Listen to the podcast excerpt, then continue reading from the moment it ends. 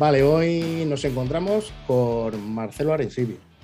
Él es kinesiólogo, es especialista en movimiento humano, como me gusta a mí también decirlo.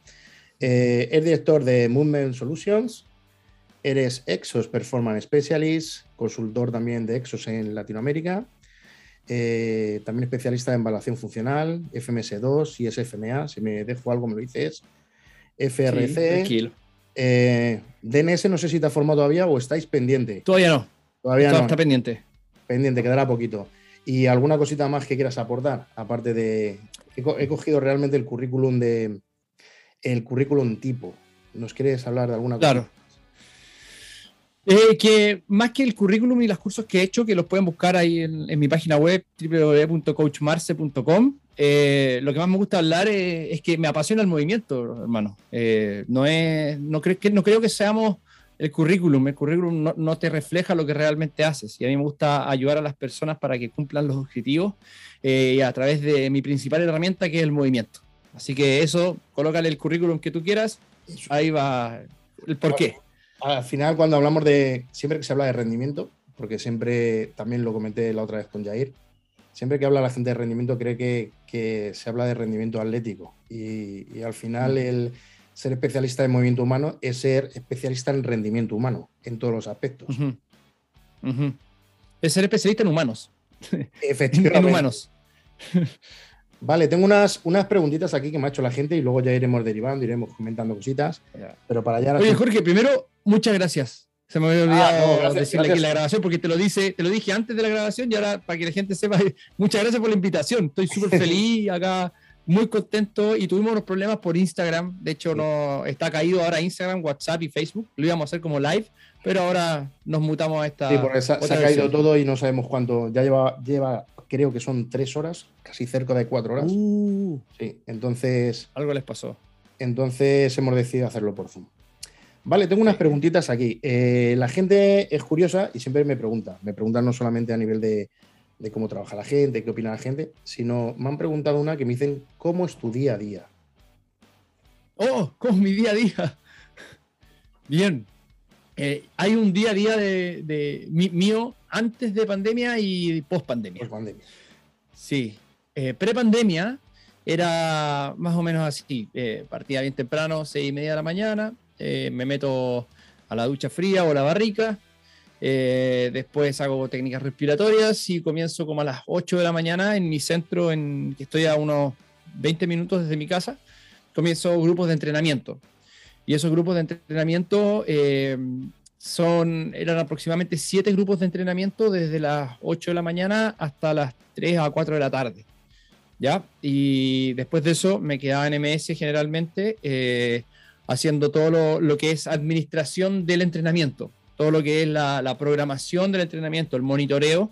Y eso me daba hasta quizás 5 o 6 de la tarde para después ponerme a entrenar, que en ese tiempo estaba entrenando para competir. Yo soy deportista de Kettlebell Sport y no estoy haciendo ese deporte hoy en día eh, porque no, no, hay competencias, entonces decidí tomarme un pequeño receso pero en esos momentos yo estaba compitiendo en profesional, en Kettlebell Sport, categoría profesional, y tenía entrenamientos todos los días. Eh, el único día libre era día eh, domingo. Em, y movimiento todo el día, ya que yo diferencio cuánto tiempo entreno a versus cuánto tiempo me muevo. O sea, siempre movimiento, muy poco tiempo quieto. Y hoy en día, gracias a la pandemia, cambió porque em, dentro de mis habilidades eh, que, he tenido a lo largo de la vida, me gusta mucho el arte, me gusta mucho la música, el, dibujar, el hacer cosas audiovisuales y fue una de las cosas que me potenció la pandemia porque no podíamos tener gente presencialmente eh, y teníamos que hacernos, darnos a conocer de alguna otra forma y tuve que estudiar marketing, eh, diseño, diseñador gráfico, eh, diseños digitales y un montón de plataformas diferentes para poder hacer un montón de cosas. Entonces ahora tú ves todos los videos de Instagram de MS, los videos de Coach Marce, eh, de Instagram Coach Marce, eh, las promociones, todo, todo lo que tú ves que sea audiovisual y ves y escuchas, es, incluyendo los podcasts, son hechos y editados por mí. Entonces hoy en día me levanto a la misma hora, 6, 6 y media de la mañana, hago mi trabajo respiratorio, trabajo físico, quizá algo, más, más exposición al frío, después comienzo mi trabajo como a las 8 de la mañana, y eso consiste en estar ahora en este escritorio que estoy hoy día, eh, editando videos, y mientras mis entrenadores, eh, que son parte de mi fabuloso equipo MS, eh, están trabajando y viendo a los atletas que yo veía antes. Y además trabajando en educación, que fue algo que explotó a nivel, por lo menos MS, llegando a, por darte una cifra, el año pasado llegamos a 4.000 personas, cerramos con 4.000 personas educadas a través de Zoom. Y, todo eso conlleva un trabajo detrás de muchas líneas de, educativas. Y eso es trabajo audiovisual, trabajo eh, educativo y de innovación, de, un montón de otras cosas que no son el hacer lo que hacía antes como coach. Y eh, ahora estoy a cargo momentáneamente del área de entrenamiento de MS, em, porque uno de los coaches que es el head coach ahora, que antes era yo, eh, no está en MS, entonces lo estoy relevando yo y estoy diciendo algunos grupos de entrenamiento y algunas cosas de entrenamiento específicas, de monitoreo y educar a las mismas personas que están trabajando conmigo. Así que ahora se volcó todo a más educación en términos de cómo hacer coach y además eh, trabajo de redes sociales, marketing y, arte. Así estoy. Sí, porque además una, de las cosas ya las comenté en otras, en, otras entrevistas que hice y que a mí, a mí me resultó muy curioso fue que cuando pasó toda la pandemia y no pudimos tener a nuestros clientes presencialmente, o nuestros atletas o, como queramos decirlo, eh, mucha gente eh, se bloqueó porque no sabía cómo trabajar con, sus clientes. No sabían eh, cómo dirigirse, con, por ejemplo, a nivel de, plataformas digitales. Yo porque llevo ya mucho tiempo, por ejemplo, trabajando con Bridge y entonces mis clientes estaban acostumbrados a trabajar con Bridge, con la aplicación, entonces todo el trabajo se les mandaba y porque hubo muchos entrenadores que se dieron cuenta que no no educaban a sus, a sus clientes. Eh, eh, al decir no educar es eh, no darles autonomía, sino no hacerlos autosuficientes, sino tener, tener clientes dependientes. El típico cliente que llega y no sabe qué tiene que hacer hasta que el entrenador no se acerca y le dice las cosas. Y entonces también nos dimos cuenta que la gente que trabaja o está más especializada en movimiento, era mucho más sencillo poder eh, dirigirse a sus clientes eh, por vía online que vamos a decir el típico cliente que trabaja con máquinas de pesas, etcétera. No sé si a ti te pasaría, te pasaría lo mismo. Sí, pasó mucho porque em, la gente empezó a preguntar en, en, la misma educación que hacíamos, que cómo lo hacíamos para entrenar a gente y rehabilitar gente eh, vía online y lo que nos salvó literalmente fueron las ciencias del coaching, o sea, las ciencias de la educación. Y la gente que entrenaba con nosotros em, y que era competente, porque yo, yo digo, yo cumplo mi pega, mi trabajo lo cumplo cuando la persona puede entrenar sola. No quiere decir que lo haga todo sola, sino que yo presento el programa, listo, tú ya sabes cómo hacer todo. No tengo que estar yo ahí diciéndote como una grabadora qué es lo que tienes que hacer cada vez, ni alentándote. Eso no es la pega de un entrenador, es, una, es la, pega de una persona que quiere alentar, a la, o sea, de, un motivador extrínseco, ¿cierto? Entonces eh, nos dimos cuenta que las herramientas del coaching nos facilitaron mucho eso, al punto que hoy día el 50% de las personas que están en rehabilitación están siendo atendidas online.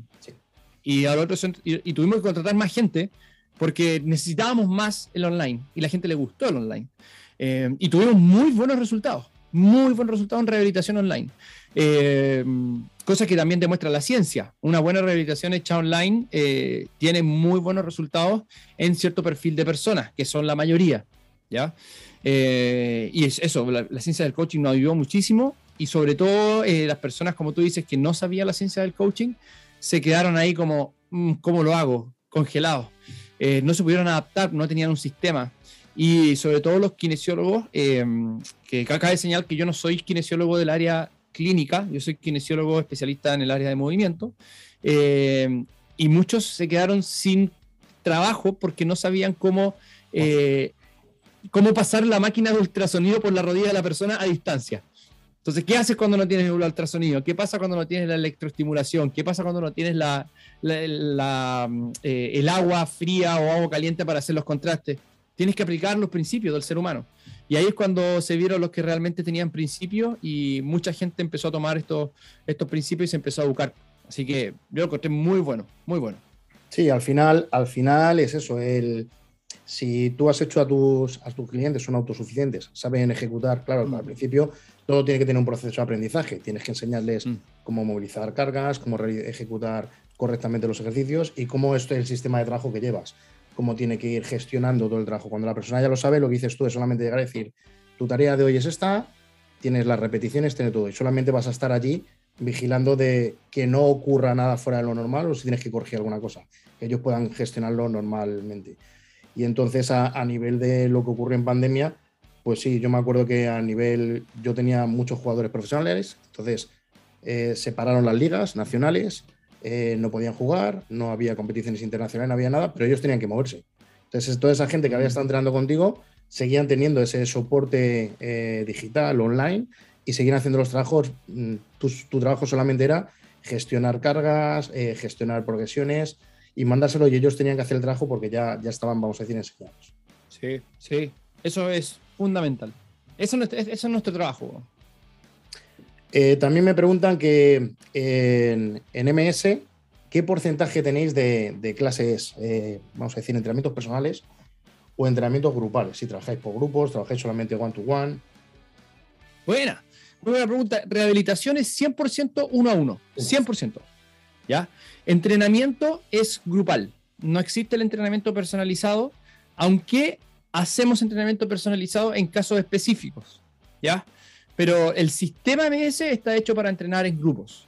Eh, por, por, diversas razones y la fundamental es porque mejora muchísimo el aprendizaje eh, en un grupo de personas, hace las personas más competentes y hace que el entrenamiento además sea mucho más entretenido y, pueden trabajar bastante más eh, como distendidos, como que no, no, está, no, es, no es tan monótono. Entonces se conoce más gente y trabajamos con un grupo máximo. Eh, en estos momentos estamos con mucha restricción, por lo tanto tenemos un grupo máximo de siete personas por coach. Pero cuando no estemos con, con restricciones, son cinco personas máximo por coach y cuando son seis tienen que haber dos coaches.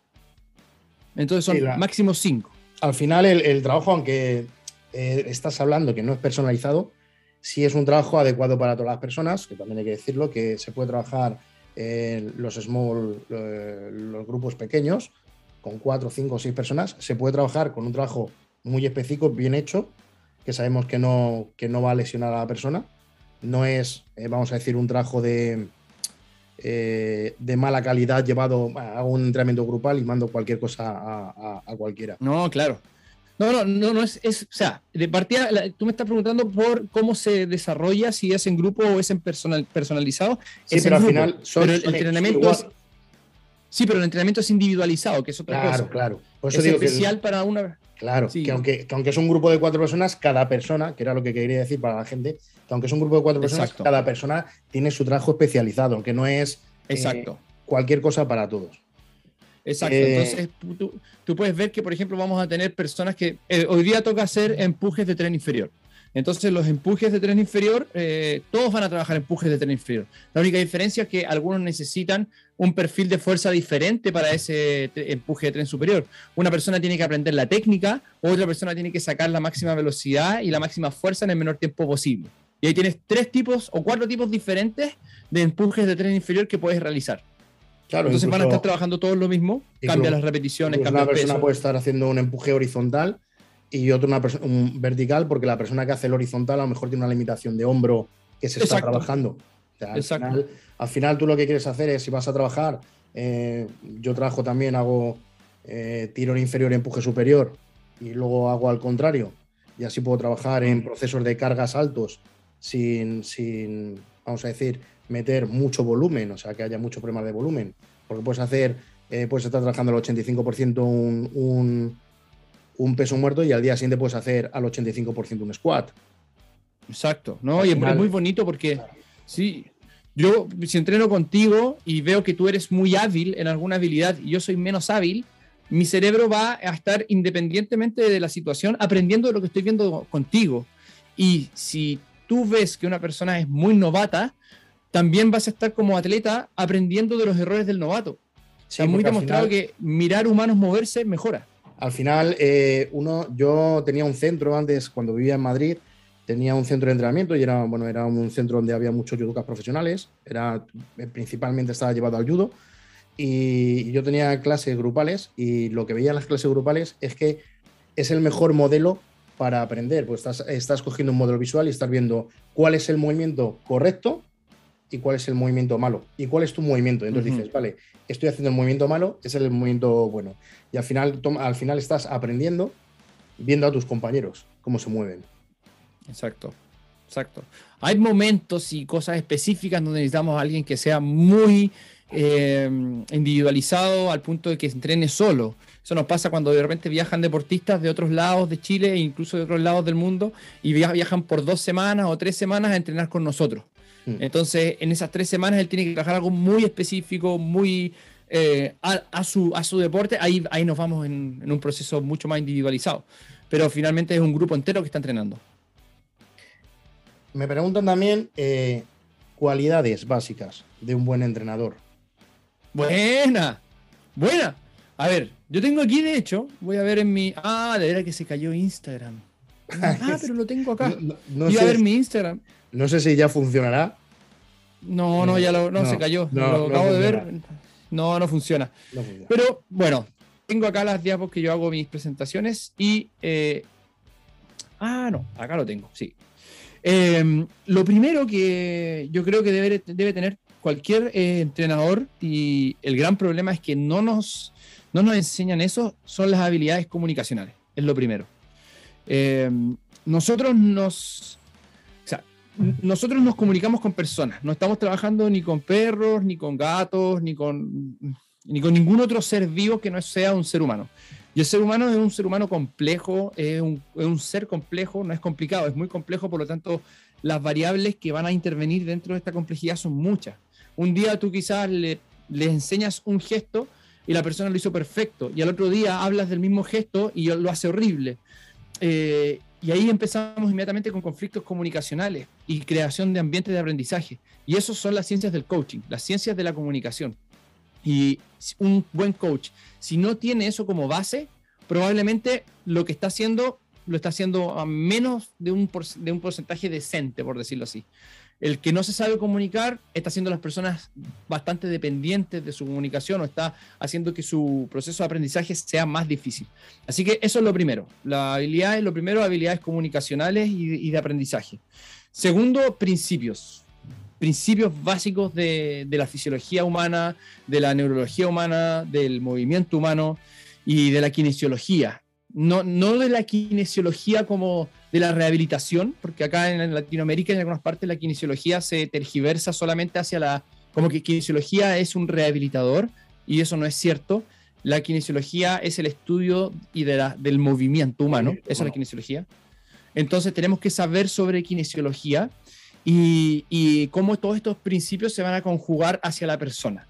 Y por último, al final, las, las otras habilidades más importantes son las de eh, conocer las ciencias específicas de cada uno de esos principios. Ya sea, por ejemplo, entrenamiento basado en velocidad, entrenamiento basado en, fuerza máxima, entrenamiento eh, con eh, obstrucción de flujo, el BRF. Eh, ya, al final esas cosas. O sea, lo más importante es aprender a comunicarte y además tener buena, buena base sólida sobre los principios, habilidades en todos los principios. Lo más básico, manejarlo, pero increíblemente bien. Claro, al final, eh, nosotros, bueno, supongo que a ti, a vosotros pasará igual. Eh, muchas veces la gente siempre quiere, eh, quiere especializarse, vamos a decir, en rendimiento, rendimiento deportivo, no ya rendimiento humano. Y empezamos, justamente por eso, una de las cosas que nos enseñaron con Exos a nivel de coaching es poder trabajar con un grupo de personas y que las correcciones y todo, cuanto menos hables, mejor. Exacto. Si eres capaz de hacer así con la mano o hacer cualquier gesto y que la persona lo entienda, eh, quiere decir que tú le has dado un buen aprendizaje y la persona sabe corregir en ese momento. Y, lo que ocurre muchas veces es que cuando se intenta trabajar con un cliente, eh, empiezas, eh, haz más rotación externa y extensión de cadera. Y estás, claro, estás, hablando, estás hablando como si quisieras hablar con otro entrenador y estás hablando con una persona que no sabe de eso. O, o a la hora, a mí me gusta mucho cuando, eh, em, sobre todo con deportistas, por la mala educación que tienen cuando les enseñan los ejercicios. Me parece más interesante explicar al principio y enseñar a cada persona para qué es el ejercicio y qué beneficios le va a dar, por qué se hace el ejercicio, para que ellos tengan la conciencia que eso que están haciendo realmente les, les hace bien, porque si no al final eh, ves la gente que repite las cosas con desgana, no lo ejecuta correctamente. Enseñarles para realmente educarles para que sepan qué es lo que están haciendo y por qué estamos mandando esas cosas. Y luego al final que tampoco soy de los que me gusta tocar a la gente. Es muy típico que ves en Instagram, siempre está el entrenador con la foto como tocando al cliente. Claro. Parece que si no tocas al cliente no. Pues no, no, solamente. No estás haciendo nada. No estás haciendo nada, hacer cualquier gesto y que eso lo aprendan. En cuanto a, a lo que hablamos de las bases, eh, me parece súper importante. Y la base es saber organizar el trabajo. O sea, saber qué es lo básico. Todo el mundo habla de los básicos, todo el mundo dice hay que tener unas bases bien asentadas y al final es lo primero que la gente se salta. La gente quiere entrenar rendimiento sin tener conocimiento de cómo tiene que valorar, manda fuerza sin saber eh, si el trabajo de fuerza que necesita, a lo mejor tu atleta tienes que hacer un perfil de fuerza-velocidad y saber si necesita más trabajo de fuerza absoluta o necesita más un trabajo de fuerza-velocidad o de velocidad de la fuerza, en qué porcentajes tiene que trabajar. Si... Los parámetros de carga son fundamentales. Claro, parámetros de carga. gente que me queda mirando así. Claro, Profesores de educación física o kinesiólogos, yo les digo parámetro de carga para lograr esta adaptación. ¿Cómo? Sí, o, incluso cuando, ah. cuando hablas de eh, tienes que hacer, hoy vamos a hacer trabajo lineal porque es velocista. Y entonces dices, bueno, pues como velocista voy a hacer este trabajo de movilidad, preparación al pilar, y la preparación al movimiento tiene que ir en, todo lo que sea lineal. La primetría vamos a intentar que sea lineal y a lo mejor el trabajo de los beneficiales va a ser de esta forma. Si tienes que poner habilidades, tales wall drill, lo que tengas que trabajar. Y que la fuerza, pues a lo mejor, pues mira, pues como quiero mejorar en los 10 primeros metros, la pliometría sé que tengo que hacer a lo mejor saltos horizontales o, claro. O tengo que, claro, porque sé que me va a mejorar justamente en, el parámetro de aceleración de los 10 primeros metros y quiero que si quiero mejorar eso, también puedo hacer squat pesado y puedo hacer, por ejemplo, eh, un trabajo de potencia que sea un power clean. Y que todo tiene que ir unido pues eso tampoco. Se mete de todo, venga, meto cosas y tal. Y entonces se falla. ¿Por qué? Porque las famosas bases que estamos hablando, no solamente a nivel de valoración y ejercicio, vamos a hablar correctivo, porque siempre al parecer que se habla de ejercicio correctivo al ejercicio, eh, tengo un problema de hombro. Pues el trabajo que hago eh, de hombro así, al principio de la preparación y al pilar, es correctivo. Pero es que el resto de la sesión también es correctivo. Porque es lo que digo yo, si, si no es correctivo, ¿qué estás haciendo? el resto de la sesión.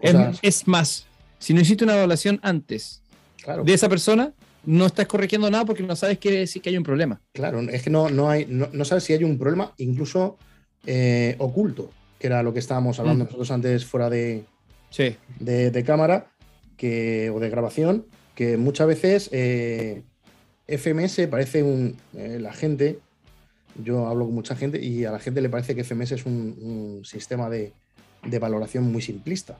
No es que sea simplista, es, es un sistema de valoración sencillo. Entonces, si es un sistema de valoración muy rápido, que te da mucha información si sabes lo que estás buscando y si sabes lo que ves. Sí. Ahí yo siempre a, esas personas yo les digo lo siguiente. Los oftalmólogos utilizan screenings. Que es, porque el FMS Functional Movement Screen es un screen. Entonces tú tienes este screening donde tú tienes la, la, pared y estás a ciertos metros de la pared y detectas si es que la persona ve o no, hasta qué punto ve las letras que se van achicando. Si tú le dices a un oftalmólogo, oye, ¿sabes qué estás ocupando eso? Es muy simple, mm, creo que no, no está bien. Es un, bueno, el oftalmólogo te va a decir qué estás hablando. ¿Qué estás hablando? Esto es lo básico para detectar que hay un problema. Eso es el FMS, un screening. Determinar que hay un problema. Y después, cuando entiendes que hay un problema, existen otras herramientas de evaluación para encontrar el problema principal. El oftalmólogo entonces ve, ve bien o ve mal, ve mal, perfecto. ¿Por qué? No lo sé. Vamos a hacer ahora otras evaluaciones para entender por qué ves mal. Pero si es que ves bien, no tengo por qué hacerte otras evaluaciones. Claro, si por eso se llama, se llama herramienta de cribado. Al final vamos a decir que es un embudo. Tú metes todo en un embudo y el embudo va a caer al final o, pones una criba y si echas piedras gordas solamente pasará la arenita por la criba. Al final tú lo que quieres llegar es la arenita. Y el principio, cuando tiras todo es FMS. Pero si eso, si eso te lo saltas, eh, te está saltando un gran porcentaje del trabajo y te está saltando un, un, gran paso a la hora de, poder mejorar realmente con tus, con tus clientes. Exacto, exacto.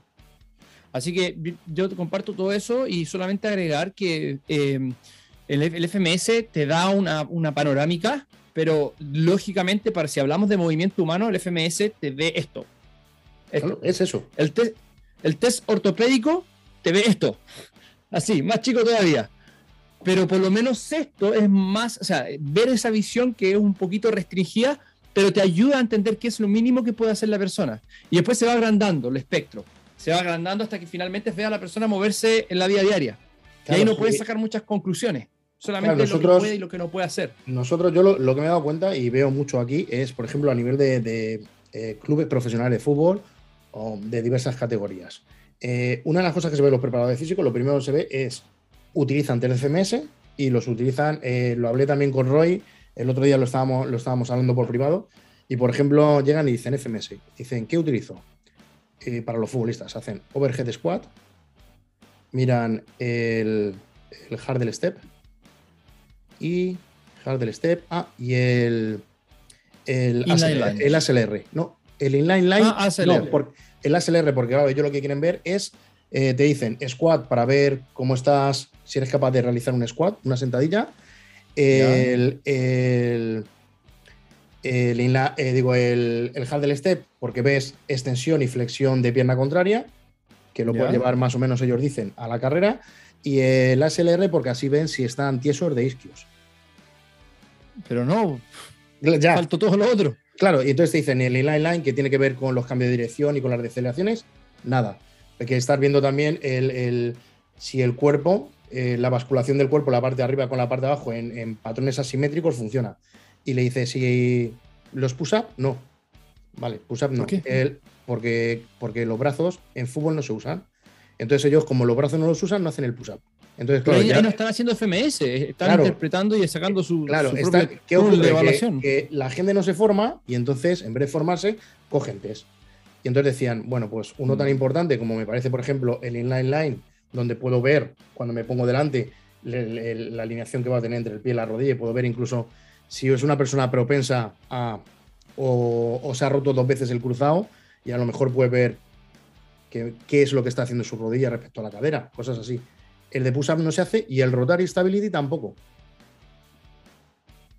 Necesita todo eso, ¿no? Lo, importante de acá es que, claro, la gente comienza a sacar sus propias conclusiones de algo, pero está bien, por ejemplo, si yo soy entrenador de fútbol y creo que eso, que eso es lo principal para un futbolista. Perfecto, si lo crees, no hay problema. Pero si le llamas FMS, estás en un problema, porque eso no es FMS. Claro, estás intentando sacar información de ciertos ciertos patrones o, eh, ciertos screens, ciertas, ciertos patrones de movimiento, pero que tienen que ver entre ellos. Es que al final, eh, cuando tú los valoras, no los valoras por separado. La información que te van dando la vas uniendo entre test y te van dando más información. Y luego pasaban, eh, lo que te digo, utilizaban el Y balance test y solamente el inferior. Porque el superior, para mm. que no da igual. Si tienes control de la rotación del core o la estabilidad de tu core es bueno, entonces también te va a determinar si haces un cribado malo en la parte superior del cuerpo y te la pasas por alto, por ejemplo, las rotaciones en, carrera, que la gente rote en exceso o no tenga ese control de rotación y tenga problemas a lo mejor lumbares o de cadera por esa parte. Exacto. Entonces al final es eh, no haberse formado y coger cosas que he leído, en lo que decíamos antes, en los famosos papers, y llegar a, una interpretación propia que no es la, más claro. Exacto, exacto. Me preguntan también eh, cómo estructuras el entrenamiento. Yo creo que casi que lo sé. Me equivocaré en alguna cosa seguro, porque siempre, siempre mm, parece ser que cuando, eh, cuando lo bonito que tiene esto es que no es siempre igual. A lo mejor partimos de fuentes iguales, pero luego siempre cada persona tiene una formación que mete en cierto punto o una variación por su tipo de cliente. Y también es interesante ver cómo trabajan el, el resto de profesionales, porque así también se aprende. Sí, Em, en términos de la estructura del entrenamiento, eh, va a depender lógicamente de la persona que tengamos al frente, pero vamos a tener ciertos eh, lineamientos bastante em, establecidos, no por Exos, no por FMS, no por MoveNat, no por ninguna institución, sino que por los principios del entrenamiento y del movimiento humano. Entonces, al principio de la sesión siempre va a estar lo más intenso. Intenso en términos de las variables de la, del entrenamiento. Intensidad es energía, energía por unidad de tiempo. O sea, lo más veloz, lo más fuerte, lo más intenso, incluso lo más complejo al principio de la sesión. Después va avanzando en movimientos más de, menor intensidad y empieza a aumentar el volumen de la sesión, terminando con la sesión de menor o, la parte de la sesión que tiene menor intensidad y que tiene mayor volumen. Es, eso como los principales principios. Siempre lo menos complejo al final, lo más complejo al, al principio. Cuando hablo de complejidad, hablo de las variables del entrenamiento de complejidad, que es cuán complejo es para el sistema nervioso llenar, o perdón, mover las piezas del espacio de trabajo que yo estoy generando. Entonces, bajo ese punto de vista, si yo quiero aprender algo, siempre al principio, si yo quiero eh, desarrollar algo de manera de alta intensidad, siempre al principio, eh, si yo quiero ganar volumen después de ganar la intensidad, eh, y bajo esos, esos parámetros, se empiezan a conjugar todas las sesiones que yo quiera. Por ejemplo, si hago una sesión que quiero hacer aceleración, por ejemplo, y la quiero conjugar con empujes de tren inferior, la aceleración va a venir al principio porque es cuando puedo generar la expresión máxima, cuando estoy descansado, cuando mi fitness está alto, cuando mi fatiga está baja y mi readiness, que es el estado de preparación, ese está alto. Es cuando puedo aprender.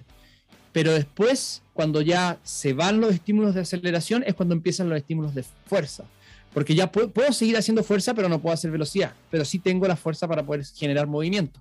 Entonces se van de mayor intensidad a menor intensidad y algunas veces hay, en mi caso personal, hay algunas eh, sesiones que invierto solamente para ver qué es lo que pasa, y no son la gran mayoría, menos del 2 a 3% de las sesiones, invierto ciertas cosas, hago algún tipo de cruce, para ver cómo está mi cuerpo, eh, para ver qué, es lo que siente, cómo se adapta y, cómo funciona en, ese sentido, porque de repente también hay que agregarle algo de aleatoriedad. Eh, pero cuando hablamos de lo general, lo hago de, esa forma. Y va cambiando también qué tipo de sesión hago. Por ejemplo, si hago una sesión de entrenamiento articular y movilidad, va a cambiar un poco, porque ahí estamos hablando de partir primero con las partes, lo menos complejo, y después irse al todo. Pero lo que estoy haciendo ahí es literalmente construyendo una postura y un patrón. Entonces es, una deconstrucción primero. Y si es MoveNut, eh, que son las clases que más me gustan, eso es prácticamente agarra habilidades, toma, diviértete. Yo lo hago así porque me gusta sentirme así y a los atletas también les gusta sentirse que se están divirtiendo probando ciertas cosas, pero eso sería más en una sesión de regeneración o en algún tipo de, entrenamiento más holístico, por llamarlo así, a estas personas que no son mucho del perfil de la fuerza, de las barras, que les gusta más el flow y todas esas cosas, perfecto, ahí cabe de cajón. Sí, al final el, entrenamiento, yo siempre cuando, cuando lo hablo, siempre digo que la parte de vamos a decir, la parte de preparación al pilar, la parte de preparación al movimiento, es pasar de posiciones bajas, más estables, con una carga neural mucho más baja, a eh, poco a poco a posiciones más altas para ir aumentando la carga neural. Eso es realmente lo que diríamos que es el calentamiento. Y cuando llegamos a la fase eh, culmen del entrenamiento, cuando lo vamos a estructurar y vamos a hacer la fuerza, tendrías que poner los ejercicios que más carga neural tienen al principio para terminar con los que menos carga neural tienen. Exacto. Con lo cual, si tuviera, que, si tuviera que trabajar fuerza, ese día y me tocaran movimientos olímpicos, los movimientos olímpicos serían la primera parte de la sesión. Y luego a lo mejor tendría balones medicinales, rotacionales o auxiliares y al final pues mi, vuelta a la calma. Si ese día toca fuerza máxima, pues la fuerza máxima iría al principio, luego a lo mejor iría a resistencia, así. entonces, ¿qué ocurre? Que si empiezo primero, por ejemplo, con fuerza máxima y después tengo que hacer movimientos olímpicos, esos movimientos olímpicos, como he perdido ya esa carga neural que necesito, no van a ser los más adecuados, que es lo mismo que dices tú. Necesito hacer un sprint, ¿qué necesito? La mayor carga neural. ¿Qué quiere decir? ¿Que no voy a correr el sprint después si hago peso muerto? Sí, vas a correr el sprint, pero no al, con la carga neural que necesito o al 100%. No voy a y probablemente no vas a estar aprendiendo un patrón que es correcto porque la sensación va a ser diferente. Claro. Además, siempre va a haber una, acumulación de fatiga que me va a hacer que el, que el, que el rendimiento que quiero realizar en esa parte de la sesión que me parece más importante o la, sesión principal de fuerza, la, voy a perder. Exacto. Igual, de todas maneras, ahí, claro, eh, en la estructura de la sesión yo partí hablando después del calentamiento. Claro, Antes del calentamiento no parto lo más intenso posible. Por eso, por eso he puntualizado, porque claro, al final lo que se es, es, subir, yo lo dibujo como una campana siempre, entonces pongo preparación al pilar, preparación al movimiento, es una campana que va subiendo, va de menos movimiento a más movimiento, de menos carga neural a más carga neural. Y luego haré eso. Serán movimientos con, en este caso, por ejemplo, movimientos olímpicos, es donde va a haber más amplitud de movimiento, porque el desplazamiento del peso es, por ejemplo, un snatch sería lo máximo que podríamos hacer, levantar una barra desde el, suelo hasta arriba, donde más movimiento va a haber y donde va a haber de más carga neural a menos carga neural. Exacto, exacto. Y a mí lo que me encanta es que todo esto puede variar. ¿Por qué? Porque esto es como los lineamientos, ¿cierto? Que podemos tener para poder entrenar en la mayoría de los deportes y de la salud. Eh, pero hay deportes eh, donde esto no es así y te tienes que preparar para lo contrario. Y me encanta, por eso me gusta mucho el CrossFit. Porque en el CrossFit es, bueno, eh, vamos a tener que hacer máximas reps de squat, después vamos a tener que hacer un WOD y después vamos a correr a máxima velocidad. Y tú, pero ¿cómo no se puede? Eso va en contra de los... Sí, va en contra, pero es que es un deporte. Entonces tienes que prepararte para eso. Y ese es el desafío. Yo lo encuentro tremendo. Que es lo que decimos que a lo mejor en, población de salud o en un atleta normal no harías, pero claro, esto es específico, ese deporte. Es como intentar, eh, muchas veces tienes un deportista de equipo y le quieres preparar con movimientos olímpicos. Vale, eh, estás utilizando movimientos olímpicos como una herramienta para mejorar su rendimiento, pero no vas a entrenarle como un alterófilo, porque el que va a realizar el trabajo de alterófilo es el alterófilo, que es su entrenamiento, es su misma competición. Exacto. Entonces, se pueden utilizar mismas herramientas, pero al final el fin es diferente. Exacto, porque tienes que tener el principio bien claro. Y a mí me pasó una vez con Denis Vasilet, campeón mundial varias veces y varios récords eh, mundiales en la categoría 83, 84 kilos parece, de Kettlebell Sport, que vino a Chile a hacernos eh, una certificación, hicimos campeonato y además estuvo con nosotros una semana de forma personalizada con el equipo de Pesa Rusa Chile, estuvimos trabajando con él. Y dijo, bueno, eh, pesa rusa es muy similar, el, kettlebell sport se, se, parece mucho a ciertos movimientos en el CrossFit porque son la mayor cantidad de repeticiones en el menor tiempo posible, un deporte de resistencia. Entonces, eh, muchas veces eh, hay campeonatos en donde tienes que hacer mayor cantidad de repeticiones posibles de un movimiento, descansamos mínimo 30 minutos y después máxima cantidad de repeticiones al siguiente movimiento. Entonces, que son la biatlón. Entonces, Denis nos dice, ya, eh, vamos a hacer un entrenamiento, ustedes me van a acompañar y ustedes parten con Snatch, cierta cantidad de repeticiones, cierto protocolo. Yo ahí estaba muerto, estaba en el suelo, muerto. Denis, tranquilo, relajado, conversando, tomando su agüita. Bueno, ahora vamos a hacer un protocolo que sería una especie de un EMOM, una especie de EMOM, eh, dando vueltas con empujes, tracciones de tren inferior, empujes, tracciones, empujes, tracciones, alternado cuatro movimientos eran como 30 sentadillas con 80 kilos, 30, 30 pesos muertos con 80 eh, kilos, después 30 remos con, no, 30 eh, pres de banca con, eran 60, eran 30 kilos y 30 eh, remos con 30 kilos. Algo muy metabólico para él. Para mí me estaba rompiendo. Entonces va y después dice, perfecto, ahora vamos a hacer, segundo bloque de entrenamiento, vamos a hacer jerk. Jerk con las dos kettlebells. pero ¿Cómo? ¿Cómo? No, vamos a hacer jerk porque cuando entrenas después de, después de hacer un máximo de snatch en la biatlón, al final, después de 30 minutos, así se siente hacer en la competición jerk. muerto. Y después dijo, bueno, vamos a hacer el enfriamiento de 10 kilómetros de trote. y así como, yo soy coach, después de esto me tengo que levantar en la mañana temprano a seguir entrenando gente. Yo no, no puedo, no puedo. Tú solamente te dedicas a esto. Eh, pero es interesante ver eso, cómo todos estos principios para la gente que trabaja en deportes eh, muy específicos o también deportes generales o incluso por salud, cómo pueden estar diametralmente distintos. Eso es muy, muy interesante. Eh, me pregunta también, esta, esta es curiosa porque esta es, esta es de, de uno de mis deportistas. ¿Vale? Sí, a ver. Entonces, me preguntan que si se puede mejorar la velocidad de un futbolista a partir de cierta edad. Vale, te pongo, te pongo en el contexto. Vale, futbolista profesional, tiene el récord de partidos jugados aquí en España y esta es su temporada número 24. Vale, tiene 43 años. Vale, tiene el récord, todos los récords, tiene, lleva más de 900 partidos, ya tiene que tener los 900 partidos. Y bueno, está, te puedo decir que está en forma, está mejor que los de 20 y, todavía funcionando a un nivel altísimo. Y su preocupación es esa, es eh, porque le, meto mucho trabajo de sistemas energéticos, les trabajo en los bloques de fuerza máxima, les meto aceleraciones cortas para, para completar.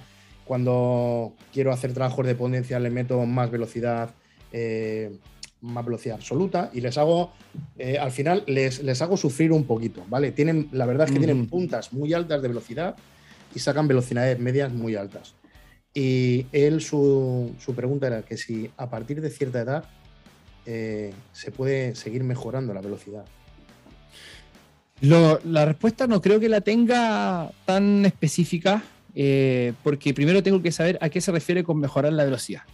¿Por qué? Porque si lo tomamos desde el punto de vista de eh, aumentar la velocidad máxima que tiene la persona, de que a, qué, a qué velocidad es la máxima que puede llegar, sabemos que esa velocidad máxima en algún punto, eh, la curva del envejecimiento del ser humano va a empezar a bajar. ¿Ya? Eh, ahora, si la pregunta es, ¿puedo mejorar esa velocidad en relación a sostener mi máximo que ya tengo durante más tiempo en el, en el partido? Por ahí podríamos estar hablando algo mucho más posible. Eh, si me dice mejorar la velocidad en relación a reaccionar mejor antes que mi atleta o antes que mi oponente para alcanzar los ángulos necesarios para después generar la, fuerza en el menor tiempo posible, eh, probablemente también, eh, porque eso es eficiencia. Entonces nosotros podemos mejorar la velocidad de un montón de puntos de vista, no solamente de ser más rápido. El ser más rápido no significa llegar a un punto máximo solamente, sino que que tienes que ser más rápido, ya, está bien, pero además lo rápido que eres, demuéstralo durante todo el tiempo. Claro, Demuéstramelo hasta el final del partido. Al final yo lo que les digo siempre, ellos trabajan en su deporte, eh, el sistema energético más utilizan es el anaeróbico láctico, es el que más utilizan en el campo. Hmm. Y tienen el aeróbico como recuperación, pero nunca suelen trabajar en anaeróbico láctico. Entonces yo lo hmm. que hago es someterles en fases, en en trabajo de contrastes entre anaeróbico aláctico y aeróbico. De tal manera que lo que estoy haciendo es que sus umbrales en anaeróbico aláctico se hacen mucho más largos, son capaces de soportar eh, mayores intensidades durante más tiempo. Y con el aeróbico lo que estoy haciendo es mejorar las recuperaciones, que tengan recuperaciones más rápidas. Al final lo que hago es mejorar lo que hay en medio. Y de esa forma lo que consigo es que si antes conseguían a, vamos a decir, 30 kilómetros por hora hacer 20 metros y fundirse, ahora que a 30 kilómetros por hora sean capaces de hacer 40 metros y recuperar antes. Que al final es lo que queremos, que, consigan eh, trabajar eh, a esa velocidad durante más tiempo y que las recuperaciones sean mucho más rápidas. Al final, esas velocidades medias mantenidas, que era lo que decías tú, es lo que te va a hacer que al final sean más rápido. Sí, y sobre todo no, no, no, tan solo mirarlo desde el punto de vista de los sistemas energéticos, sino que también de la eficiencia eh, de la cinemática y la cinética en la carrera. Entonces, una persona que cinemáticamente es más eficiente al correr va a ser menos gasto energético, menos gasto muscular y al otro día va a estar más recuperada para volver a correr. Una persona que es ineficiente va a tener mayor dolor muscular después de la carrera, va a tener mayor rigidez en sensación al otro día. Bueno, corrí. Bueno, por ejemplo, tenemos atletas que corren todos los días. Entonces, como, bueno, si, no, si tú me matas haciendo algo desde el punto de vista solo de sistemas energéticos para mejorar la carrera, me dejas tres días sin correr. Ahí ya no está mejorando. Entonces eso es súper importante tomarlo en cuenta eh, para hablar de esta mejora de, la velocidad, que no es solamente llegar al máximo, no solamente resistir el máximo, sino que también es al otro día, hey, tienes que poder durar y, y recuperarte. Muchas veces a mí me escriben cuando empiezo a trabajar con jugadores y siempre te dicen, oye, he corrido mucho y al día siguiente del partido dicen, estoy tieso, estoy tieso, no me puedo mover. Y claro, luego al final, poco a poco, cuando van entrando, se van dando cuenta que son capaces de, someterse a las mismas intensidades que tenían antes y recuperar mucho mejor, no, no estar de esa manera. Al final, sí han mejorado esos valores que, necesitaban en el campo. Sí, sí, perfecto. Eh, preguntas también, a ver. Eh, qué mentores tienes, ¿Qué, o qué, de qué profesionales. Uh. Es, interesante siempre decir, bueno, pues, eh, pues la gente se piensa que, bueno, cuando se llega a cierto nivel, que estás en lo alto de la cúspide y que, y que no hay nadie por encima de ti, que no, no tienes a gente que, claro, es así, que, admiras, dices, esta gente que bien trabaja, que eh, siempre que hablo con él aprendo una cosa nueva, eh, da gusto hablar con él. ¿Qué mentores mm. o, qué, o, con qué profesionales eh, tratas que, que, para ti sean, vamos a decir, referentes? Sí, lo voy a decir no en orden prioritario, sino que en orden cronológico. Cronológico, ¿ya? porque todos para mí son igual de importantes y a todos ellos, al punto de que son son personas queridas, son personas amadas, o sea, son impresionantes lo que me han aportado. El primero fue el que me sacó de mi lesión y con el, por el cual pude llegar a estudiar kinesiología, porque me hizo real kinesiología, no me hizo eh, las estupideces que se hacen con los deportistas de sentarlos en una camilla, colocarles cositas para, para pensar que se está rehabilitando y después lo vuelven a matar a la cancha y lo tienes dos años parado. Bueno, eso me hicieron a mí con la rodilla acá en Chile eh, con unas... No, fue asqueroso el proceso y llegué a, esta, este, este tipo que se llama Douglas Cordero. Eh, Douglas Cordero es entrenador ahora de profesionales del tenis. Tiene una manera muy peculiar de entrenar, pero lo más importante es que pese a que entrena de una forma que muchos pueden creer que no está bien el entrenamiento, se basa en principios y se basa en comunicación y motivación en el ser humano. Se basa en movimiento. Douglas Cordero trabaja con, con eh, deportistas del ATP, eh, trabaja, eh, por ejemplo, con Dominic Thiem. Trabajó con, no, este es con Dominic Thiem y con varios que han estado en top 5 eh, del, del, ATP. estuvo en Chile durante mucho tiempo, yo entrené con él por 5 años y se tuvo que ir a Chile por diversos motivos y uno de ellos fue porque en Chile nadie le creía porque él, mm, bueno, Chile es una cultura que les gusta mucho tirar para abajo, le decimos eso como si tú estás surgiendo, ya, mejor, mejor no surja, te tiro para abajo. Bueno, a él como era extranjero y es cubano, lo tiraron para abajo los chilenos y le perdimos la oportunidad de tener un gran profesional acá en Chile y ahora está viviendo en Miami. El tremendo eh, mentor, siempre que estoy con él me está enseñando algo y me está preguntando algo y a veces él mismo me controla ciertas cosas. Ahí, Marce, vi este post, eh, cármalo un poquito, eh, piensa los demás y como que ya, sí, te entiendo. Ese es el número uno eh, cronológicamente. Después él se fue y yo me retiré del básquetbol y llegué a las artes marciales, llegué incluso hasta el físico-culturismo con Manuel Araos. Manuel Araos Ponce es un profesor de acá, de, Viña, eh, tremenda persona, es, casi como mi papá. Eh, hablo con él lo más seguido posible y él me enseñó muchísimo sobre el trabajo de, el sentido del trabajo de trabajar y sacarte la mierda por lo que tú quieres. Y no quedarte atrás con excusas. Es del compadre que no tiene excusas, que no se perdona la flojera, sino que lo que siempre prima en él es sacarse la mierda para lograr lo que uno quiere. Y lo transmite a sus atletas. Los lo transmite y es un underdog increíble. O sea, tú ves su gimnasio y su gimnasio es, hey, aquí no vienes a pasarlo bien, aquí vienes a sacarte la mierda por mejorar. Entonces no es un gimnasio de lujo que tú puedas dejar, no, es totalmente el gimnasio de Rocky Balboa en Rocky 3, así. Perfecto, así. Y él es de todo, todo, es como, es como Mickey en, Rocky. Eh, le mando un gran cariño, un gran saludo, un gran abrazo, lo amo mucho a, mi, a mi coach. Eh, luego conocí eh, la mentoría uno de Exos, conocí a, a Tristan Rice, y hasta el día de hoy seguimos ya, nos hicimos amigos después con el tiempo. Y, siempre él está por lo menos una vez al semestre, una llamada de una hora y media, conversando para ayudarme sobre ciertas cosas, eh, tanto de entrenamiento como no de entrenamiento, relaciones humanas y cosas así. Tristan Rice, eh, para los que no conocen, es uno de los, de los eh, jefes del área de, educación, o, fue, y ahora está en otra área, pero está dentro siempre de los jefes en, en Exos. Eh, al mismo tiempo conocí a Jair.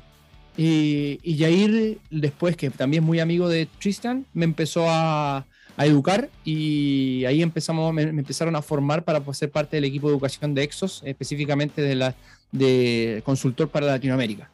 Así que Jair, otro mentor increíble de conversar todos los días y es una máquina, es impresionante. ¿no? Siempre va 10 pasos más adelante que uno y uno se ha sacado la cresta durante años y te encuentras con él de nuevo y va 20 pasos más adelante, es un tipo increíble y muy buena persona. Eh, um, paralelamente también conociendo a Roy por FMS y él es mi hermano ahora, eh, nos hablamos siempre, siempre estamos molestando, eh, es un tipo increíble y ha podido ser, y me identifico mucho con él y me, ha ayudado mucho porque es un tipo que vive en un país donde es muy difícil el emprender, donde la parte económica es muy, muy, muy difícil y él lo ha hecho de una manera increíble, logrando ser un referente a nivel latinoamericano y global del movimiento y el rendimiento. Para mí lo que ha hecho él es impresionante y siempre lo tengo arriba como un gran mentor. Esos con los que tengo eh, contacto y los que podría llamarles mentores, eh, porque creo que para poder tener un mentor tiene que estar al lado tuyo y, tener contacto con él. Y referentes, que es diferente, bueno, tengo muchos, partiendo por, eh, bueno, Marvel Stegen, el eh, creador de, Exos, eh, Iwan Lecor, eh, eh, Andrea Ospina, FRC. me gusta mucho Kelly Starrett, cómo, cómo, habla, la cultura que crea. me gusta mucho Simon Sinek, de Star with Why, el libro Star with Why. Y por supuesto, la mentalidad de Michael Jordan. No sé si viste el último documental de Michael Jordan, fue esa mentalidad es totalmente identificado conmigo. Cuando, cuando dio ese documental, para mí fue, bueno, por fin alguien que está hablando como de repente hablo yo, Que no soy tan loco, no soy tan loco. Así que bueno, esos son algunos referentes, pero de ahí, de ahí me he inspirado mucho y he aprendido. También me han preguntado que, ¿qué cualidad destacarías de tu persona después de tanto aprendizaje? Algo, un punto fuerte que tengas. Mi, punto fuerte es mi principal debilidad, eh, mi cabeza, eh, mi, forma de pensar. Eh, ¿Por qué es mi punto fuerte? Porque me ha llevado de a un punto obsesivo de, en algún momento, como lo que pasó en la cuarentena, verme atrapado contra la pared y decir le voy a dar la vuelta al destino, le voy a dar la vuelta a la situación. Y soy de los que cuando jugaba en deportes o cuando competía en kettlebells, si tengo una persona que me puede ganar por mucho, por favor, colóquenmela al frente, porque yo voy a hacer todo lo posible para poder romper ese récord que tiene la persona, para poder ganarle. Si a mí me dicen que no, yo voy a decir que sí. Esa mentalidad mía, creo que me he dado cuenta con el tiempo, me ha llevado a lograr muchas cosas.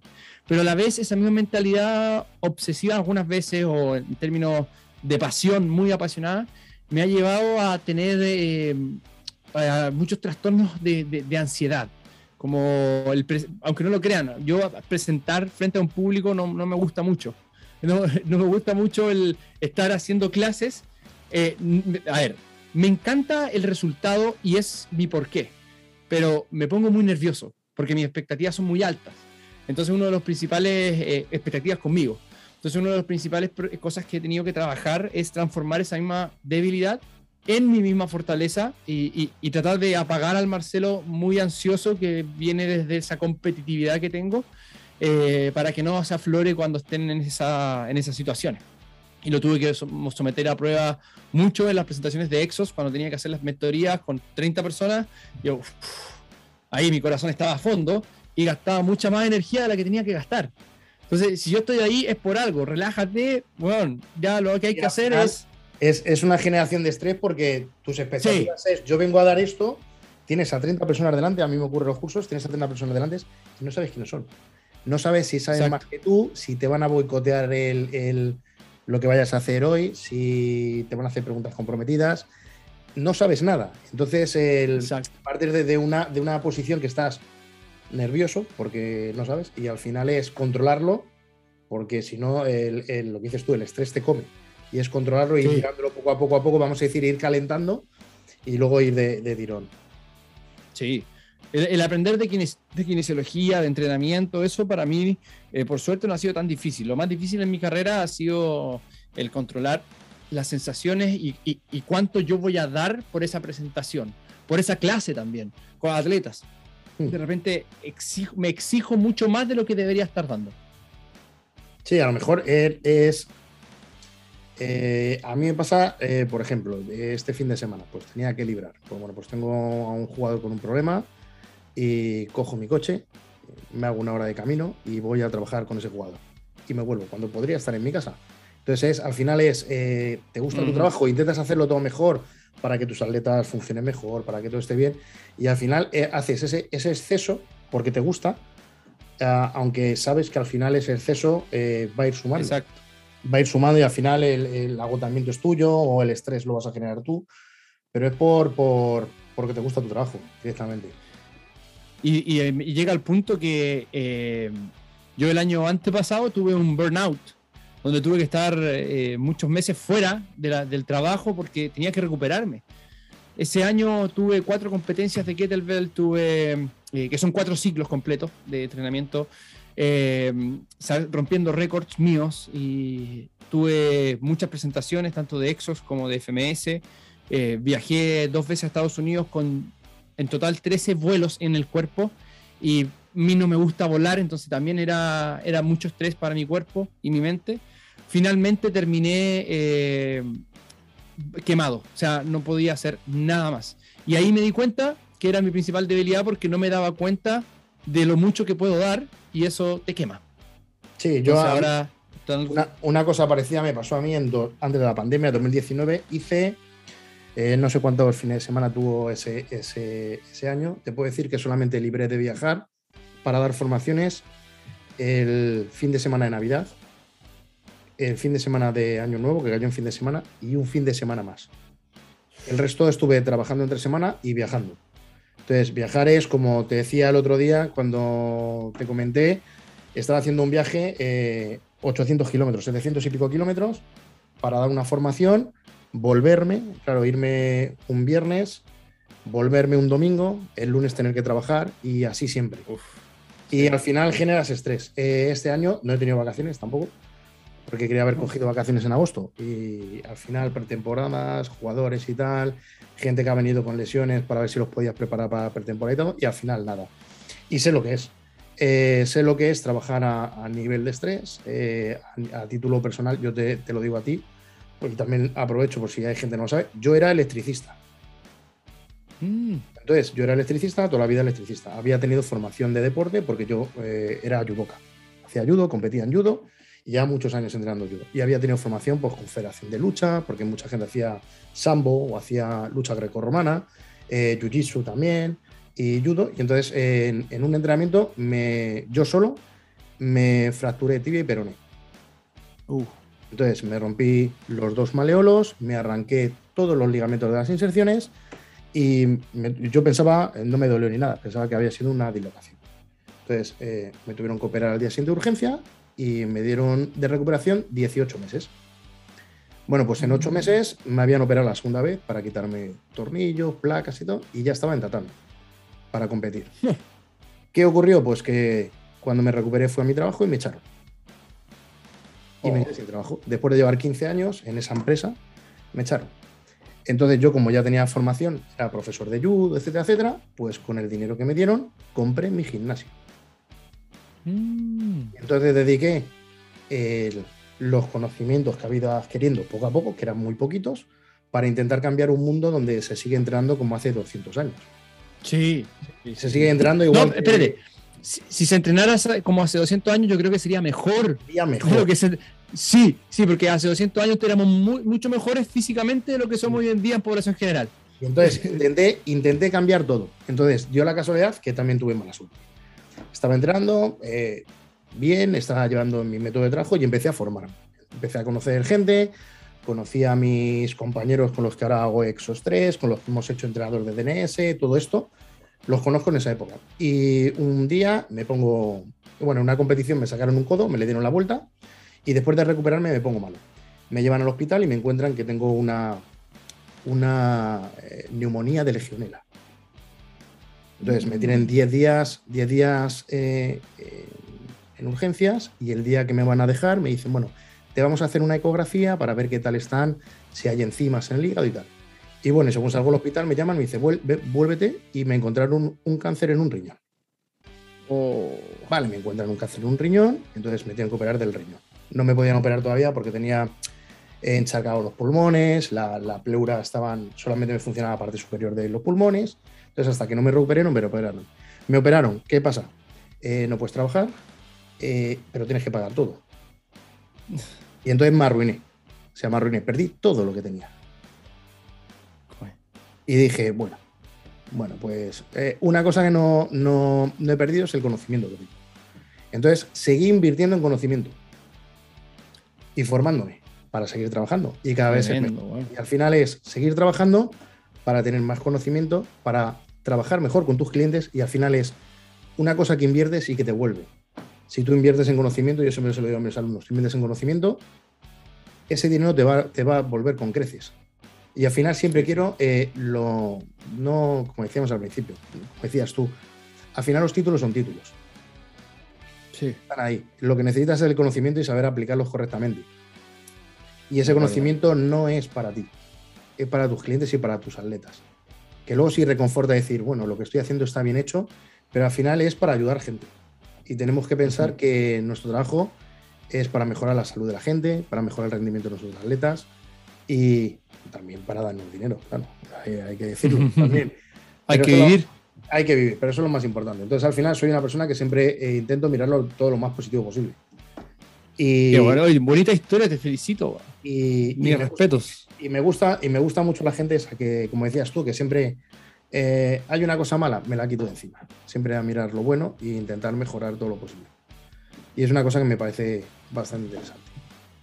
Buenísimo.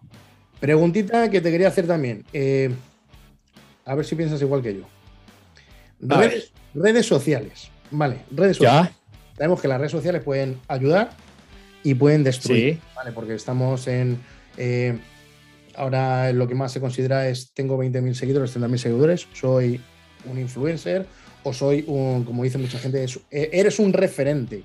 Un referente. Aunque muchas veces lo que se dice, no, no sepas lo que estás haciendo, pero bueno, eres, un referente. Hace muchos años, si querías aprender, o te formabas fuera o ibas a una biblioteca. Ahora está todo a mano de un clic. Entonces, ¿crees que eh, hace mucho mal ese, ese exceso de información o el problema de, filtrar la información los entrenadores? Que muchas veces es el problema, mm. el problema de tener un filtro y saber qué es lo bueno, qué es lo malo. Sí. Ahí viste en el clavo justo lo que te iba a decir. Yo creo que el problema eh, no creo que sea la red social, es cómo se utiliza la red social eh, y también de qué tipo de red social estamos hablando. Eh, entonces, a ver, si no, nos, vamos, nos vamos a la red social de, de entretención pura, que llamémosle Instagram, Facebook, cosas así no creo que sea malo el tener mucha información. De hecho, es, es lo que nos ha hecho a nosotros hoy en día eh, avanzar como hemos avanzado. Eh, el problema es que nuestra sociedad se está volviendo una sociedad donde está todo a la, a la mano y quiere la solución inmediata. Al tener la solución inmediata, inmediatamente no tienes un proceso de aprendizaje. Por eso cuando alguien me pregunta, eh, y yo lo digo en el podcast, yo quiero aprender, me gusta todo lo que he aprendido contigo. Yo le digo, mira, yo no creo que conmigo hayas aprendido, yo creo que conmigo has conocido. Conocer es diferente que aprender. Por eso, entender que las redes sociales lo más probable es que no te van a educar, sino que te van a dar a conocer y el proceso de educación es un proceso que conlleva energía, es un proceso que, que, conlleva aprendizaje, para eso necesito muchas repeticiones, razonamiento y además necesito un proceso de discriminación, que es decir, ya, esta información está bien, esto vale mierda, esto, esto está, no, todavía no, no, no viene al caso, es un proceso personal. Entonces, el gran problema es que si tú tomas las redes sociales como tu principal fuente y como las redes sociales que nombré, fuente de aprendizaje, estás un poquito errado las redes sociales son para conocer, para interactuar y el aprendizaje viene desde las bases. Y otras redes sociales que sí pueden ser utilizadas para aprender y que de hecho yo las utilizo eh, son, por ejemplo, redes sociales audibles como los audiobooks, audiobooks que están en Spotify, Spotify como podcast eh, y cosas así que tú puedes realmente aprender algo porque están desarrollando algo e incluso algunos vienen con descargables para que tú puedas hacer algún tipo de trabajo más cognitivo, que, involucre a la persona. Así que yo creo que no está mal, pero sí está mal la forma en que de repente uno lo puede tomar. Claro, Por eso hay que tener mucho cuidado. La gente, la gente, yo te digo, porque a mí me, ocurre mucho. Mucha gente, pues a ti te pasará igual, te escribe por privado y dice, oye, ¿me puedes decir qué ejercicios son buenos para. Ah. Entonces, claro, tienes que decir, claro, es que para, pueden ser esto, pueden ser esto, puede esto. Por ejemplo, te estoy diciendo para un dolor de espalda. Es que para dolor de espalda, si no conoces a la persona y si le dices a, a esa persona, es que, claro, debería conocer el, el, caso o valorar para ver cuál es el problema. Parece que la gente se enfada porque no le quiere dar sí. soluciones. Entonces, la gente lo que busca Exacto. son redes donde le des soluciones. Eh, yo lo he hecho muchas veces. Si tú haces un post y lo haces a posta, haces un post como el que decías tú, el de la elongación. Pero tú haces sí. un post donde dices los cinco mejores ejercicios para el dolor de espalda, ese te lo compra todo el mundo. Todo el mundo. Pero Siendo si que tú haces el mismo post diciendo razonamiento para trabajo, para buscar los ejercicios de espalda, ese no lo mira nadie. Porque la gente no. lo que quiere son, yo en los cursos, lo, muchas veces la gente se sorprende cuando digo, yo eh, no te voy a enseñar de si tienes que hacer 3x8 y si este ejercicio es bueno para glúteo, este ejercicio es bueno para esto, porque el ejercicio es como cuando hablas, un puente de glúteo te puede ser bueno para glúteo, te puede ser bueno para trabajar el isquio, te puede ser bueno para la estabilización del core en plano eh, sagital, eh, para lo que quieras. Porque si le buscas, vale para un montón de cosas. Entonces yo lo que quiero es enseñar a la gente a razonar. Uh -huh. Que sean ellos capaces de encontrar la solución. Tú le vas a ayudar, le vas a decir, partimos de aquí y llegamos aquí. Y hay algo en medio. Y al final lo que quieres es enseñar a la gente. La gente lo que pasa en redes es que lo que quiere son las cosas hechas. Sí. Y, y, mucha y para razonar necesitas energía. Claro, Ese es el final, problema. Y al final, eh, lo que dices tú, es una red para eh, compartir conocimiento. Yo, por ejemplo, en, en, subo ejercicios sobre de mis clientes. Siempre pongo ejercicio en mis clientes y digo, bueno, pues este ejercicio que se está trabajando en esta fase para esto y es bueno para esto, para esto, o de valoración, lo que quiera. Eh, no hago tampoco post, vamos a decir, sensacionalistas. Antes los hacía, antes los hacía. Pero claro, por eso te digo que aquí eh, o caes en gracia o caes en desgracia. Eso, como no sabes cómo va a ser. Entonces al final hago post sobre mi trabajo, muestro mi trabajo y por qué uso esas cosas. Pero la gente Exacto. lo que quiere son, eh, dime cuáles son los ejercicios. O eh, tengo problemas de, yo no sé, hay gente que dice, es que tengo problemas de no sé qué. ¿Me puedes decir algún libro donde venga la solución? Ya, es que a lo mejor, claro, a lo mejor o, el, o te preguntan sobre cosas de, es que he ido a un fisioterapeuta porque tengo una lesión, ¿qué ejercicios puedo hacer? Ya, es que yo no te he visto. Entonces, muchas sí. veces el, el, problema de las redes es que se busca eso y no sí. es lo más complicado. No, y además ahí hay algo súper importante que destacar. Bueno. Yo creo que también nuestro gremio, tanto de entrenadores como kinesiólogos, tiene bastante la culpa de, para, de, de, de lo que se ha tornado estas redes. ¿Por qué? Porque yo no me veo eh, y no veo a mucha gente que vaya por Instagram a preguntarle a un ingeniero industrial que le diga, oye, tengo un problema en mi empresa porque el estudio de prefactibilidad que hice falló en un porcentaje en su predicción, entonces ahora estoy con un déficit en la cantidad de dinero de tal por ciento. ¿Me podría ayudar y dar la solución? No. No se lo preguntan claro, al ingeniero no, industrial. Claro, claro. Pero ¿qué es lo que hace la gente? Porque uno de los mejores eh, predictores de cómo estamos trabajando son el feedback de la gente, sobre todo el inconsciente. Entonces, como hay tanto imbécil dando respuestas por todo, hay tanta gente que incluso no eh, da evaluaciones gratis para vender más, lo que hace es que nos baja el nivel de la carrera. Lo que está haciendo nos es baja el nivel del gremio. Está depreciando, o sea, haciendo que, que, tu trabajo eh, valga menos. Y otra de las Exacto. cosas que tiene un problema muchas veces en las redes es, yo te digo a nivel de, te voy a poner una cosa que está ahora muy de moda en España. Muy, en España ahora está muy de moda la respiración. Hmm. Todo el mundo es especialista de respiración. Porque claro, desde que nacimos llevamos respirando, pues todos somos especialistas sí. en respiración. Entonces, ¿qué ocurre? Que muchas veces se ven, se habla de auténticas burradas que tú llegas y dices, es que eso que estás vendiendo en redes es falso. Entonces estás haciendo a la gente que sí nos hemos formado en respiración y somos especialistas en respiración, lo que estás haciendo es echar nuestro trabajo por tierra. Y al final son sí. cosas que lo que hacen es, eh, lo que decías tú, bajar el valor de, de, de la persona que utiliza eh, sí. las cosas correctamente. Si el problema, yo creo que dentro de los problemas, cuando tengo una persona que, por ejemplo, es un influencer que no tiene ninguna profesión de por medio, ningún estudio, yo no me enojo tanto con él. Con él nada, porque no conoce, es un se llama incompetente inconsciente. inconsciente. Él no sabe que es un incompetente y es inconsciente de su incompetencia. No puedo decirle que es su culpa porque no sabe. Yo, mm, yo me, enojo con el competente inconsciente, eh, que es el que sabe y lo hace sin medir las consecuencias y sabe que lo que está haciendo es simplemente vender. Eh, con ellos es, no, este compadre está haciendo que mi pega sea mucho más difícil. Contigo no me quiero relacionar, contigo no quiero tener ningún tipo de comunicación, conmigo mejor no hables. Sí, o incluso cuando eh, debates, porque siempre puedes hablar por redes sociales, mucha gente que, muchas veces me pregunta o me comenta cosas, y hablas con ellos y a lo mejor te tiras dos horas hablando con ellos y terminas y dices, qué conversación más buena.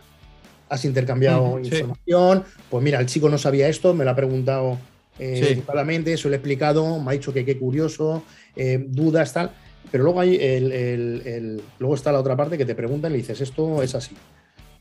Y si no, cuadra, si no cuadra con lo que es lo suyo, es, se pone a la defensiva y, es cuando tienes que decir, eh, mira, no, no estás en, eh, no vas en el mismo barco que yo, no voy a perder tiempo discutiendo contigo porque voy a estar toda la vida discutiendo con, con una cosa que me está rebotando y no, no, que no quiere comprender.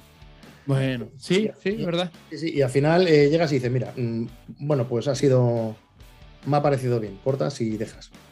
Prefiero discutir de cosas, aunque yo pregunto a todo el mundo también. Eh, tengo una duda, pregunto a Jair, tengo cualquier cosa. Hoy, hoy a la mañana estaba hablando con Roy también.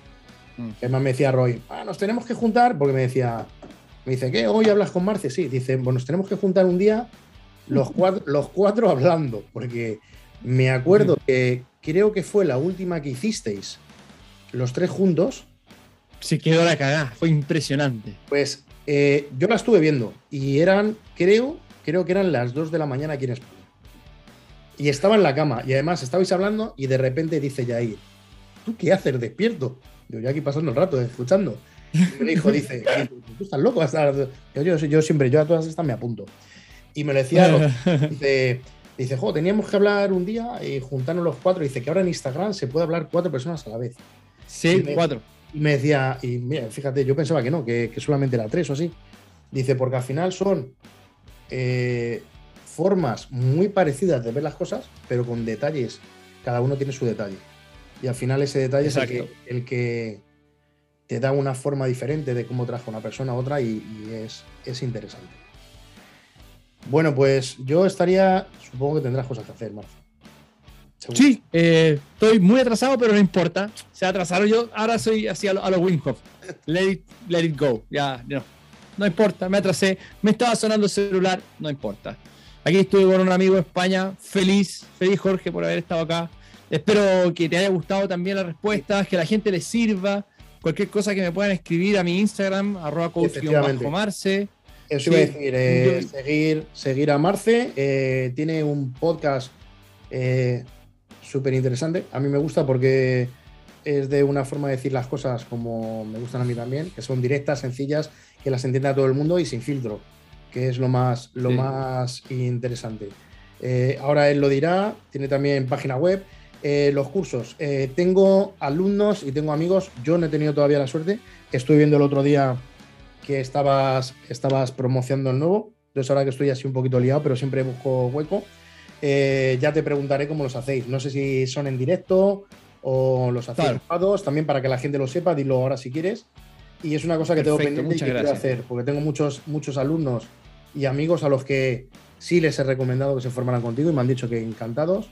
El podcast es una pasada. Yo que hago muchísimos, muchísimos viajes, siempre intento que haya me los me voy guardando para no ir comiéndomelos y luego me los, me los veo todos de tirón, los, los escucho. Y seguir en Instagram, que me parece una página también súper interesante y de una persona que realmente sabe de lo que habla.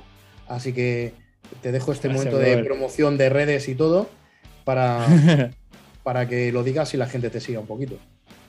Sí, gracias. Mira, eh, para saber de mi podcast, tú lo puedes encontrar en, en Spotify, como siempre en movimiento de la cuenta Coach Marce, así que ahí si le dan seguir y lo escuchan, les agradecería, aparte que eh, el, motivo de todo lo que hago es que la gente se siga moviendo y que se mueva con un propósito real, no solamente por cansarse. Así que ahí como lo decía Jorge, el tema es decir las cosas sin tapujos, tampoco de una forma pesada, sino que es decir las cosas como son eh, sin este discurso políticamente correcto que muchas veces tiene que tener para quedar de acuerdo con todo el mundo. Los, eh, los, los, principios de, de los movimientos y de la ciencia del ser humano no están muchas veces de acuerdo con todos. Entonces yo hablo sobre los principios, no hablo sobre eh, formas de ver la vida, por decirlo así. Hablo de la forma Luego, en términos de, los cursos, yo lo estoy haciendo a través de Movement Solutions. Los pueden encontrar en movementsolutions.cl www.movementsolutions.cl y tú vas a llegar ahí a la pestaña educación y tenemos cursos tanto presenciales como online. Los cursos online hoy día lo estamos haciendo vía Zoom y se dejan grabados, los puedes ver durante una semana. Eh, y son cursos destinados a entrenamiento, como, tanto como a entrenamiento como a rehabilitación. Y ahí tú puedes elegir y se va liberando tres cursos cada un mes aproximadamente. Ahora nos vamos a tomar un receso de un mes porque tenemos las mentorías y hartas cosas que hay que hacer y después volvemos nuevamente a liberar un mes de curso y son tres cursos que tú puedes acceder. Así que eso chicos, muchas gracias Jorge por, la buena onda, por tu disposición y encontrar un amigo allá en España, otro más porque tengo varios amigos allá en, España, sí, varios, otro más, así que qué bueno tener ahí donde llegar. Pues Marce, te agradezco mucho que hayas estado este ratito hablando conmigo, así conocerte y espero, espero verte pronto por aquí. A ver. Sí o sí. A ver cuándo. Yo tenía pendiente también eh, ir a Chile, pero al final pasó el COVID también, a hacer un curso con, en Viña del Mar, además. Ah, buenísimo. Era en Viña del Mar por, a, eh, a través de Natalia Duco. Ah, a través de Natalia Duco, perfecto. Sí, sí, porque sí, Natalia, de bala. A Natalia Duco, eh, yo la conozco por mediación del amigo mío fisioterapeuta y ella siempre venía a preparar las competiciones internacionales aquí en León. Ah, qué bueno. Muchas veces y se iba, se iba a realizar, porque al parecer hay unas instalaciones en Viña del Mar que llevan su nombre y lo íbamos a mover todo. Y al final pasó lo del COVID y luego justo con lo del COVID, eh, Natalia entró en Masterchef Ah, perfecto, sí. sí. Fue cuando ganó Masterchef y, y dio a luz. Entonces se ha quedado todo como un poco parado y hmm. tenía pendiente. Pero hace poco también se pusieron en contacto conmigo, también para dar alguna formación allí. Así que. ¿Para Masterchef? No, para dar una formación. Hombre, engandado. para, para dar ahí una formación y entonces, eh, si no nos vemos allí, eh, nos vemos aquí. Ya sabes que aquí. Perfecto, brother. En tu casa. Pues muchas gracias por todo. Y Muchas gracias, amigo. Lo colgaremos en YouTube y esperemos que lo vea mucha gente. Sí, dame el link y yo lo, lo, comparto. Vale, perfecto. Vale, hermano. Venga, un abrazo. muy bien. Chao.